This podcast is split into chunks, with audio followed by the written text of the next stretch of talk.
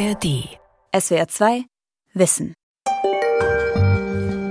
Die Partei steht für Rassismus, die Partei steht für Ausgrenzung von Minderheiten, die Partei steht für Verächtlichmachung unseres gesamten Systems. Das war Thomas Haldenwang, Präsident des deutschen Verfassungsschutzes, im März 2022. Er spricht über die AfD. Die gibt es jetzt seit zehn Jahren und sie hat sich in dieser Zeit radikalisiert. Sie war mal eine Anti-Euro-Partei. Heute stuft sie das Bundesamt für Verfassungsschutz als extremistischen Verdachtsfall ein. Ich will wissen, wie konnte es eigentlich so weit kommen? Und musste es so weit kommen? Zehn Jahre AfD. War die Radikalisierung alternativlos? Von Jim Bob Nikschas. Das war eine großartige Stimmung. Das kann man sich gar nicht vorstellen. Ich glaube, viele waren genauso wie ich erleichtert, endlich Gleichgesinnte gefunden zu haben. Und ähm, das war eine Aufbruchsstimmung. Die Augen von Johanna Kota leuchten, wenn sie über ihre Anfänge in der AfD spricht. Auch wenn das alles inzwischen schon zehn Jahre her ist. Die Erinnerungen aber, die scheinen bei ihr noch ziemlich lebendig. Wilde Zeiten damals. Wir haben uns ja ähm, in, einer, in einer Zementfabrik quasi gegründet in, in Hessen. Da sind die ganzen Aufnahmeanträge von den Mitgliedern reingekommen. Wir sind überschwemmt worden mit Mitgliederanträgen und ähm, wir haben sehr, sehr viel Zeit, sehr viel Herzblut und sehr viel eigenes Geld reingesteckt. Es war eine tolle Zeit, wenn ich zurückblicke. Heute ist Johanna Kota nicht mehr in der AfD. Und sie ist auch ziemlich froh darüber. Warum, das wird sie mir später noch erzählen. Ich treffe sie an einem grauen, stürmischen Märztag im Berliner Regierungsviertel. Wir sind uns schon ein paar Mal begegnet. Ich arbeite als Korrespondent im ARD Hauptstadtstudio. Kota gehörte bis Mitte November 2022 zur AfD-Fraktion im Bundestag. Seit ihrem Austritt ist sie freie Abgeordnete. Warum eigentlich ist sie damals überhaupt in die AfD eingetreten? Na, ich habe Politik studiert, ähm, habe mich immer für Politik interessiert und die CDU hat mich verlassen damals. Ähm, das heißt, dass äh, die CDU stand nicht mehr für das, für das ich gedacht habe, dass sie mal stand oder was im Parteiprogramm stand. Kota geht es vor allem um den Euro. Damals ist Angela Merkel CDU-Chefin und Bundeskanzlerin. Sie will das von der Pleite bedrohte Griechenland retten, mit vielen Milliarden aus der EU und damit auch aus Deutschland. Merkel zieht den Zorn vieler CDU-Mitglieder auf sich. Auch Johanna Kota ist enttäuscht, fühlt sich in der Partei nicht mehr heimisch und geht deswegen sogar auf die Straße. Ich habe ähm, 2011 mal am Rande von der Gutenberg-Demo eigene Flyer verteilt, wo stand, nichts ist alternativlos gegen eine Politik, die euch nicht zuhört. Und wenn zwei Jahre später der Herr Lucke dann eine Partei gründet, die Alternative für Deutschland heißt, und ich habe mir das durchgelesen und gedacht, das passt, und ich bin am gleichen Tag eingetreten. Tausende machen es wie Johanna Kota. Enttäuschte CDU- und FDP-Mitglieder, männlich vor allem. Konservative, denen Angela Merkel zu weit in die Mitte gerückt ist. Doch auch die rechtsextreme NPD betrachtet die AfD 2013 inhaltlich bereits als möglichen Türöffner in die Parlamente. Auf dem Gründungsparteitag der AfD im April 2013 in Berlin wollen diese Mitglieder aber nichts davon hören. Wir müssen uns ganz klar gegen jegliche Form von Radikalismus abgrenzen. Die NPD hat gar nichts zu suchen bei uns. Also da sind keinerlei Überschneidungspunkte. Wenn zufällig eine Übereinstimmung mit der NPD ist im Hinblick auf eurokritische Positionen, dann, dann ist das einfach so. Aber wir haben einfach nichts mit den Leuten zu tun, wollen nichts damit zu tun haben. Und ich finde, die Parteiführung hat sich da auch klar abgegrenzt und gesagt, wir nehmen keine NPD-Leute auf. In der Praxis aber fehlt oft die Kontrolle. Das gibt auch Johanna Kota im Gespräch mit mir zu. Wir waren so froh, dass die Partei so schnell so erfolgreich wird. Und vielleicht waren wir auch ein bisschen naiv, dass wir gedacht haben, wir müssen da nicht genau hingucken, wer kommt, weil wir gedacht haben, die denken alle so wie wir. Und deswegen sind wir nicht auf die Idee gekommen, Aufnahmegespräche zu führen oder alles Mögliche, was wir dann nachher gemacht haben. Aber damals ist mir das gar nicht in den Sinn gekommen. Pure Naivität? Gleichgültigkeit? Oder vielleicht sogar Kalkül? Darüber spreche ich für SWR2 Wissen mit Sophie Schönberger. Sie ist Parteienforscherin an der Heinrich-Heine-Universität in Düsseldorf und hat die Entwicklung der AfD genauer verfolgt. Hätte die Partei schon damals einen anderen Weg gehen können, wenn sie bestimmte Menschen gar nicht erst aufgenommen hätte? Das erscheint mir tatsächlich theoretisch möglich, aber sehr unrealistisch. Dann hätte man ja ganz extreme Grenzen bei der Mitgliederaufnahme ziehen müssen. Und wie will man das durchsetzen? Also da müsste man wirklich jeden Ortsverband im Einzelnen briefen. Man bräuchte eine wahnsinnig autoritäre Form des Durchregierens von oben nach unten, wenn man eben keine ganz feste ideologische Abgrenzungslinie nach rechts hat. Durchregieren von oben? In der frisch gegründeten basisdemokratischen AfD unvorstellbar. Und auch nicht vorgesehen im deutschen Parteiengesetz. Die Partei wird erst durch die Mitglieder gebildet. Das ist ein fundamentaler Grundsatz, der eben auch in der Verfassung verankert ist. Aber wie gesagt, da sind die Grenzen ähm, der ideologischen Kontrolle natürlich groß. Also wie weit kann man den Leuten in die Köpfe schauen, wenn man sie aufnimmt? Wie weit will man sie überhaupt kontrollieren, befragen? Grundsätzlich ist ja jede Partei gerade heute erstmal froh, wenn sie neue Mitglieder bekommt. Und gerade die AfD hatte natürlich auch ein Interesse daran, sich durch zunehmende Mitglieder zu stabilisieren.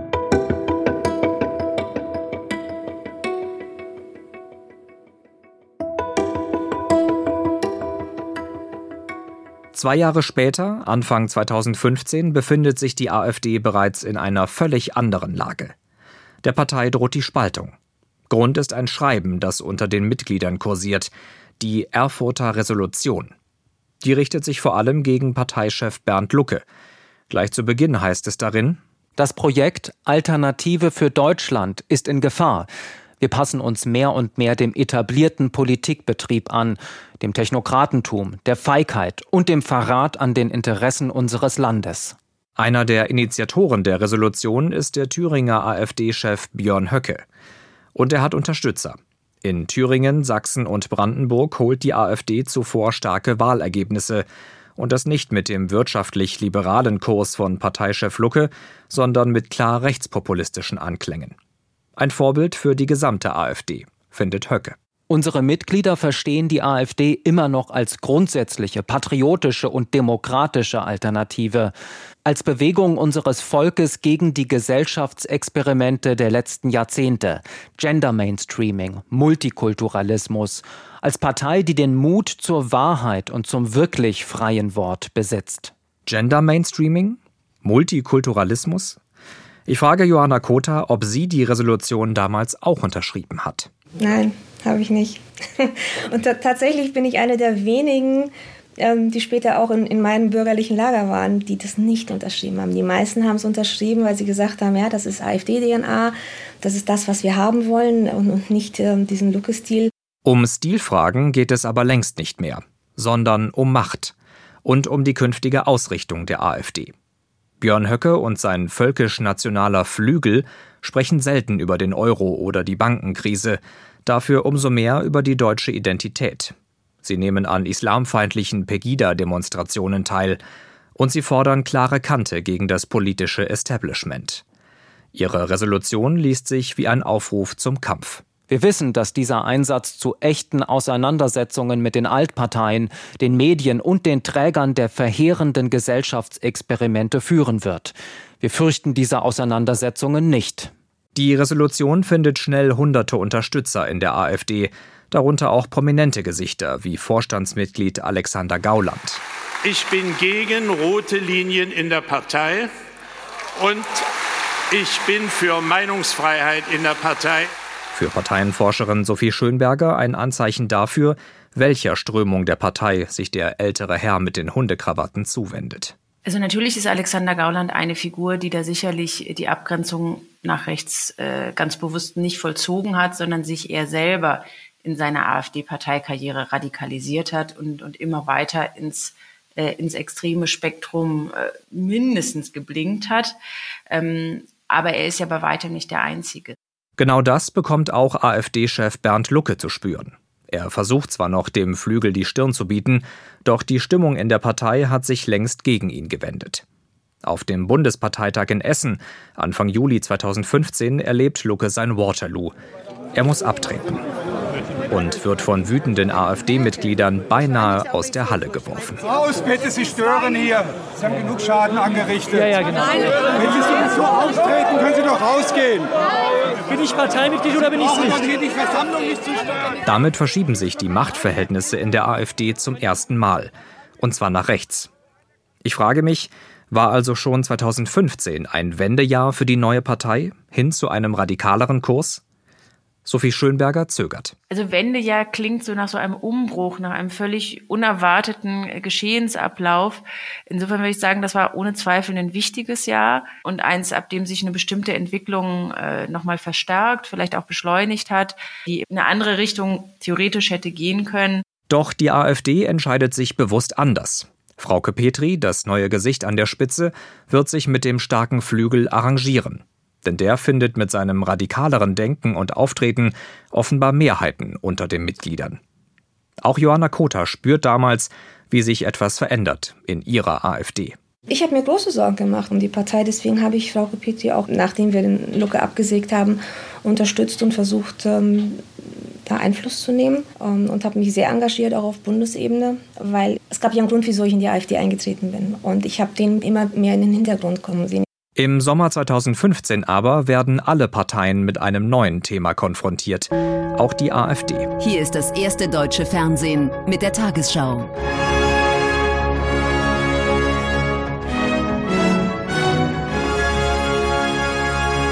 Heute im Studio Jens Riewer. Guten Abend, meine Damen und Herren. Ich begrüße Sie zur Tagesschau. In Deutschland werden an diesem Wochenende mehrere 10.000 Flüchtlinge erwartet. München rechnet bis Sonntag mit bis zu 50.000 Menschen und fordert dringend Hilfe von den Bundesländern und der Bundesregierung. Oberbürgermeister Reiter erklärte, die Stadt sei mit ihren Kapazitäten am Limit. Es sei Aufgabe der Bundeskanzlerin und der anderen Länderchefs, mehr zu tun. Die Flüchtlingskrise beginnt. Hunderttausende machen sich auf den Weg nach Europa, vor allem aus Syrien. Bundeskanzlerin Angela Merkel will die Grenzen damals nicht schließen. Ich muss ganz ehrlich sagen, wenn wir jetzt anfangen, äh, uns noch entschuldigen zu müssen dafür, dass wir äh, in Notsituationen ein freundliches Gesicht äh, zeigen, dann ist das nicht mein Land.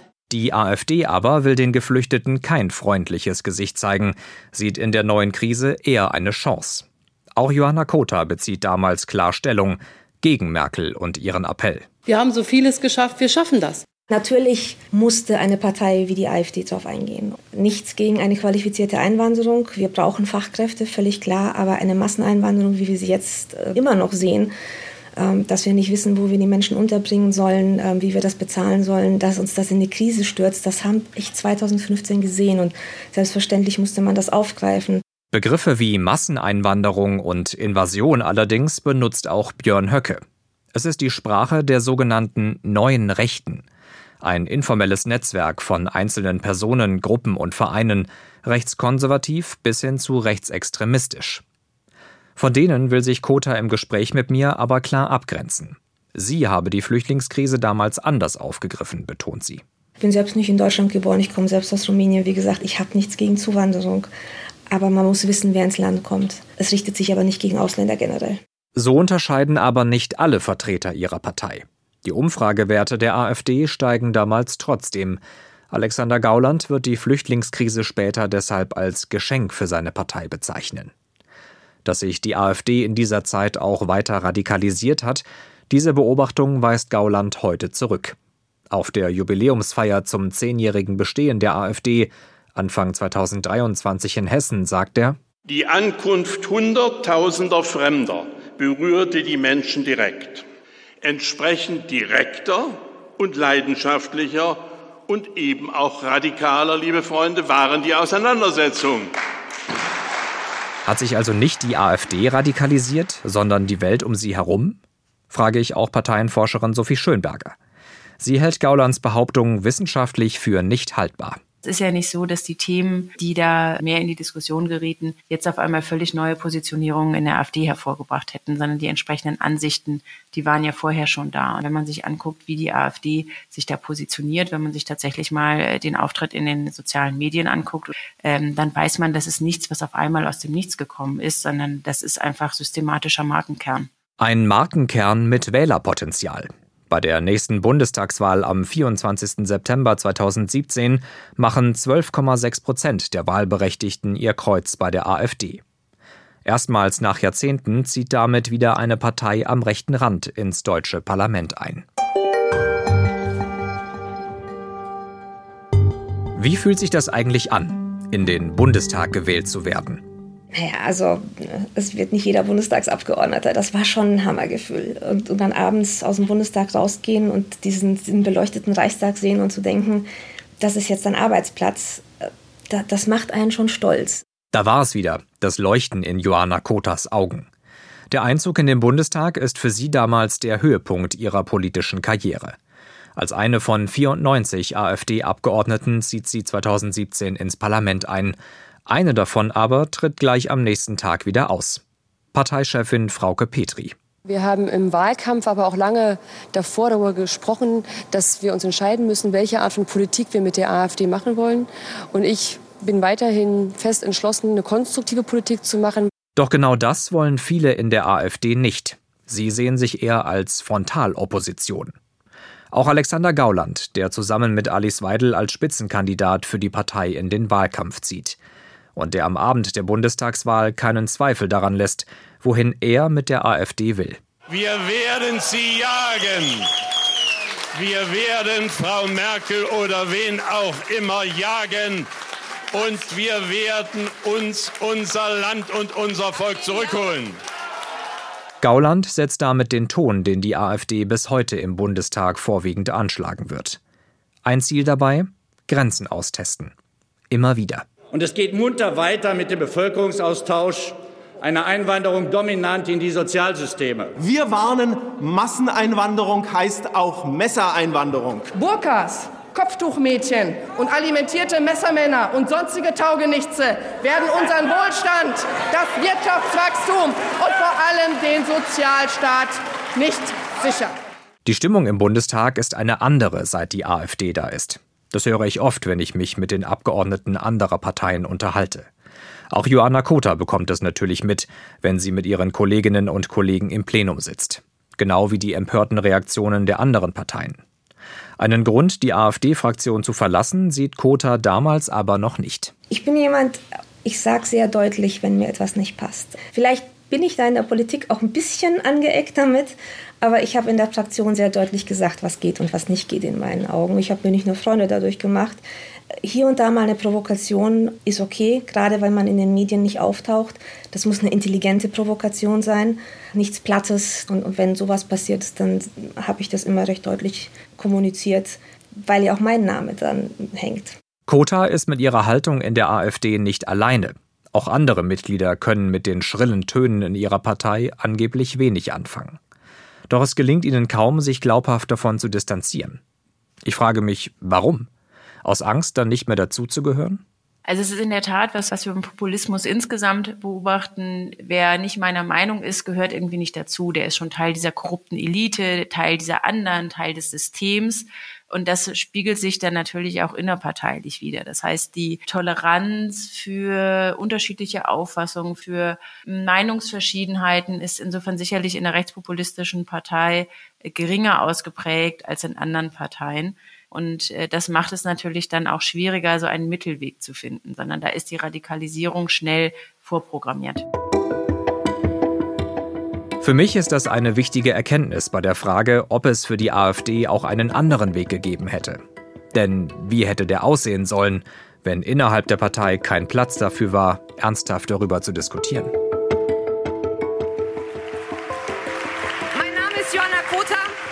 Ich bin 47 Jahre alt, verheiratet und seit 2013 Mitglied in dieser Partei.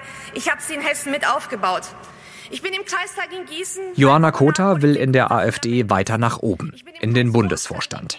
Auch in der Hoffnung, den Kurs der Partei noch beeinflussen zu können. Ende November 2020 hält sie ihre Bewerbungsrede auf dem Parteitag in Kalkar in Nordrhein-Westfalen, mitten in der Pandemie. Corona ist die nächste Krise, von der die Partei profitieren will. Auch diesmal lautet das Motto im Zweifel gegen den Mainstream und gegen die da oben. Die Krise, die uns 2013 zusammengebracht hat, war nur ein Vorspiel zu der Katastrophe, der wir jetzt gegenüberstehen. Keine Corona-Krise, sondern eine Lockdown-Krise und unfassbare Angriffe der Regierung auf unsere Grundrechte. Kota weiß genau, was die Delegierten hören wollen, deren Stimmen sie braucht. Doch sie will ihnen auch ins Gewissen reden. Die AfD muss erwachsen werden. Die AfD muss gehört werden. Wir müssen die Menschen erreichen. Wir müssen die Themen bestimmen und wir müssen vor allen Dingen auch sympathischer werden. Eine sympathischere, bürgerlich wirkende AfD, daran arbeitet damals auch Parteichef Jörg Meuthen. Doch es geht um viel mehr, denn der radikale Flügel ist ins Visier des Bundesamts für Verfassungsschutz geraten. Meuthen denkt sogar öffentlich über eine Spaltung der AfD nach. Schließlich muss sich der Flügel offiziell auflösen. Schafft es Meuthen, sich als erster Vorsitzender von den Radikalen in der Partei abzugrenzen? Also das richtig äh, konsequente Bestreben, sich da abzugrenzen, habe ich nicht erkennen können, sondern umgekehrt. Jeder und jede Vorsitzende äh, hat eigentlich eher versucht, die Stimmen aus diesem Lager zu gewinnen, um selber an die Macht zu kommen. Ein Machtstreben, das die Radikalisierung der AfD ebenfalls vorantreibt. Auch Jörg Meuthen arrangiert sich lange sehr gut mit dem Flügel um Björn Höcke. Doch auf dem Parteitag in Kalkar sucht er die Konfrontation. Meuthen weiß, dass die Flügelunterstützer immer noch da sind. Und kurz vor dem Parteitag lassen außerdem AfD-Abgeordnete Corona-Leugner und rechte Verschwörungstheoretiker in den Bundestag, die dort Politiker anderer Parteien bedrängen. Ein Skandal. Machen wir uns gemeinsam bewusst, wegen solcher Vorkommnisse wählen uns Scharen von Menschen dann nicht mehr. Wir werden nicht mehr Erfolg erzielen, indem wir immer aggressiver, immer derber, immer enthemmter auftreten. So geht das nicht. So wie Jörg Meuthen sieht es auch Johanna Kota, die es in den Bundesvorstand der AfD schafft. Ändern aber wird sich wenig. Anfang 2021 stuft das Bundesamt für Verfassungsschutz die gesamte AfD als Verdachtsfall ein. Die Partei kann sich aber vor Gericht vorerst erfolgreich dagegen wehren. Bei der folgenden Bundestagswahl verliert die AfD zwar insgesamt an Stimmen, in Ostdeutschland aber gewinnt sie noch hinzu. Die Landesverbände dort haben deshalb kaum Ansporn, leisere Töne anzuschlagen.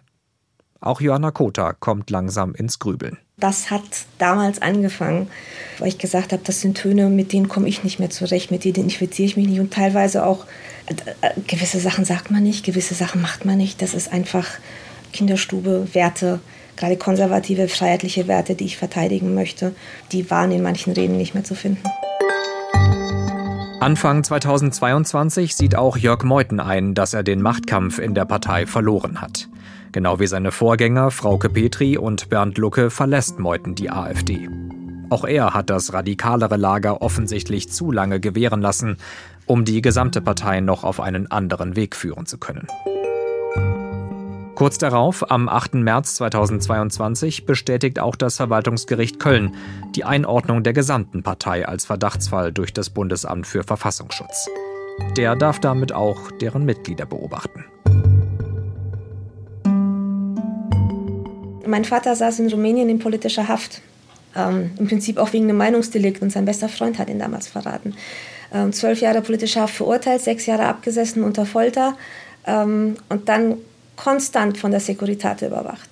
Also wir hatten Wanzen in dem ganzen Haus, sogar unterm Ehebett von meinen Eltern.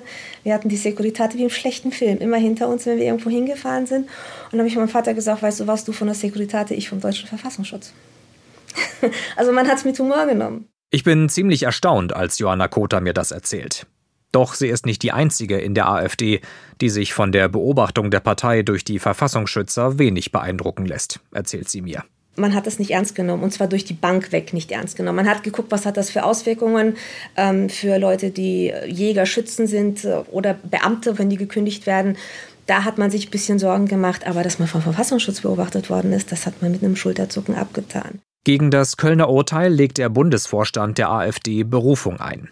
Auch Kota hält die Beobachtung der ganzen Partei für übertrieben und für politisch motiviert. Ich wusste, wo sind unsere Problemfälle. Ich wusste Leute, von denen ich sagen würde, jawohl, sofort bitte beobachten. Und dann habe ich Landesverbände und Leute gesehen, wo ich gesagt habe, dies, meine Güte, die, die könnten noch nicht mal irgendwie eine Maus in der Mausefalle schnappen. Also ähm, das war komplett ungerechtfertigt. Kota bleibt also in der AfD, muss auf dem nächsten Parteitag im sächsischen Riesa aber einsehen, dass sie keinen nennenswerten Einfluss mehr auf die Partei nehmen kann. In den neuen Bundesvorstand werden vor allem die Kandidaten aus dem Lager von Björn Höcke gewählt, der sich auch in Riesa keinerlei Mühe gibt, sich hinter einer bürgerlichen Maske zu verstecken. Wir müssen endlich das Bewusstsein in uns wach rütteln, dass wir die einzig wahre Opposition, die letzte Opposition in diesem Lande sind. Deswegen bestimmen wir qua unserer eigenen Kraft, wer Extremist ist und von wem wir uns abgrenzen. Dem widersprechen auch Alice Weidel und Tino Kruppalla nicht. Sie führen nun die Partei durch die nächste Krise, von der die AfD profitieren will. Die Parteispitze spricht sich gegen Waffenlieferungen an die Ukraine aus und dafür, die Sanktionen gegen Russland aufzuheben. Ein Kurs, mit dem sich Joanna Kota nicht mehr arrangieren kann. Im November 2022 erklärt sie ihren Austritt aus der AfD nach fast zehn Jahren. Mir war nach Riesa eigentlich klar, ich habe meine Mitstreiter verloren, die äh, nicht mehr mitziehen wollten. Und äh, dann habe ich mir die Entwicklung angesehen und habe gesagt, gut, das einfach, das bin nicht mehr ich. Das von meiner Warte aus kann ich das nicht mehr unterstützen. Und ähm, wenn das so ist, dann muss ich wirklich mal einen Schlussstrich ziehen und sagen, das war's. Und ähm, all die Leute, mit denen man jahrelang gekämpft hat, ähm, dann leider vor veränderte Tatsachen stellen und sagen, ich bin raus. Tatsächlich ist Kota in der AfD am Ende ziemlich isoliert. Nach ihrer offenen Kritik an Parteichef Kruppalla und dem Ausscheiden aus dem Bundesvorstand steht ihre parteipolitische Karriere vor dem Aus. Kota beklagt öffentlich, die AfD habe zu viele rote Linien überschritten. Anbiederung an Russland, Dauermobbing im Kampf um Mandate, Opportunismus. Von einer Radikalisierung der gesamten Partei aber spricht sie bis heute nicht. Für sie liegt das Problem an anderer Stelle. Es war nicht das rechte Lager, nicht die besonders stillen Töne, sondern es waren die Leute, die das möglich gemacht haben, dass ähm, diese Leute immer mehr Einfluss bekommen haben. Hätten alle zusammengehalten und gesagt, hier ist die Grenze und mehr akzeptieren wir nicht, dann wäre es nicht so weit gekommen. Ich verstehe, dass Kota so denkt. Doch auch sie ist erst spät aus der Partei ausgetreten, ist lange mitgegangen. Hat es diesen anderen Weg für die AfD, von dem sie spricht, jemals gegeben? Dazu hat auch Parteienforscherin Sophie Schönberger eine These.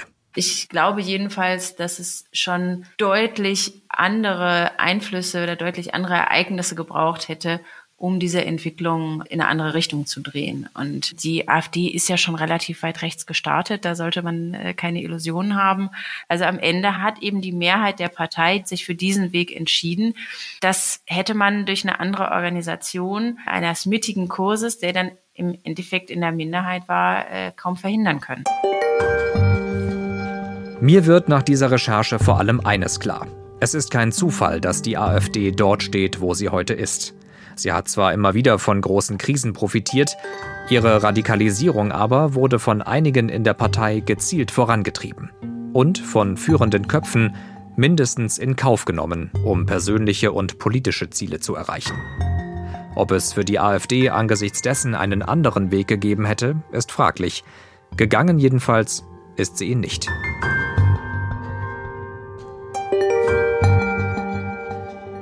SWR 2 Wissen. Zehn Jahre AfD. War die Radikalisierung alternativlos? Autor und Sprecher Jim Bob Nikschas. Redaktion Gabor Pahl.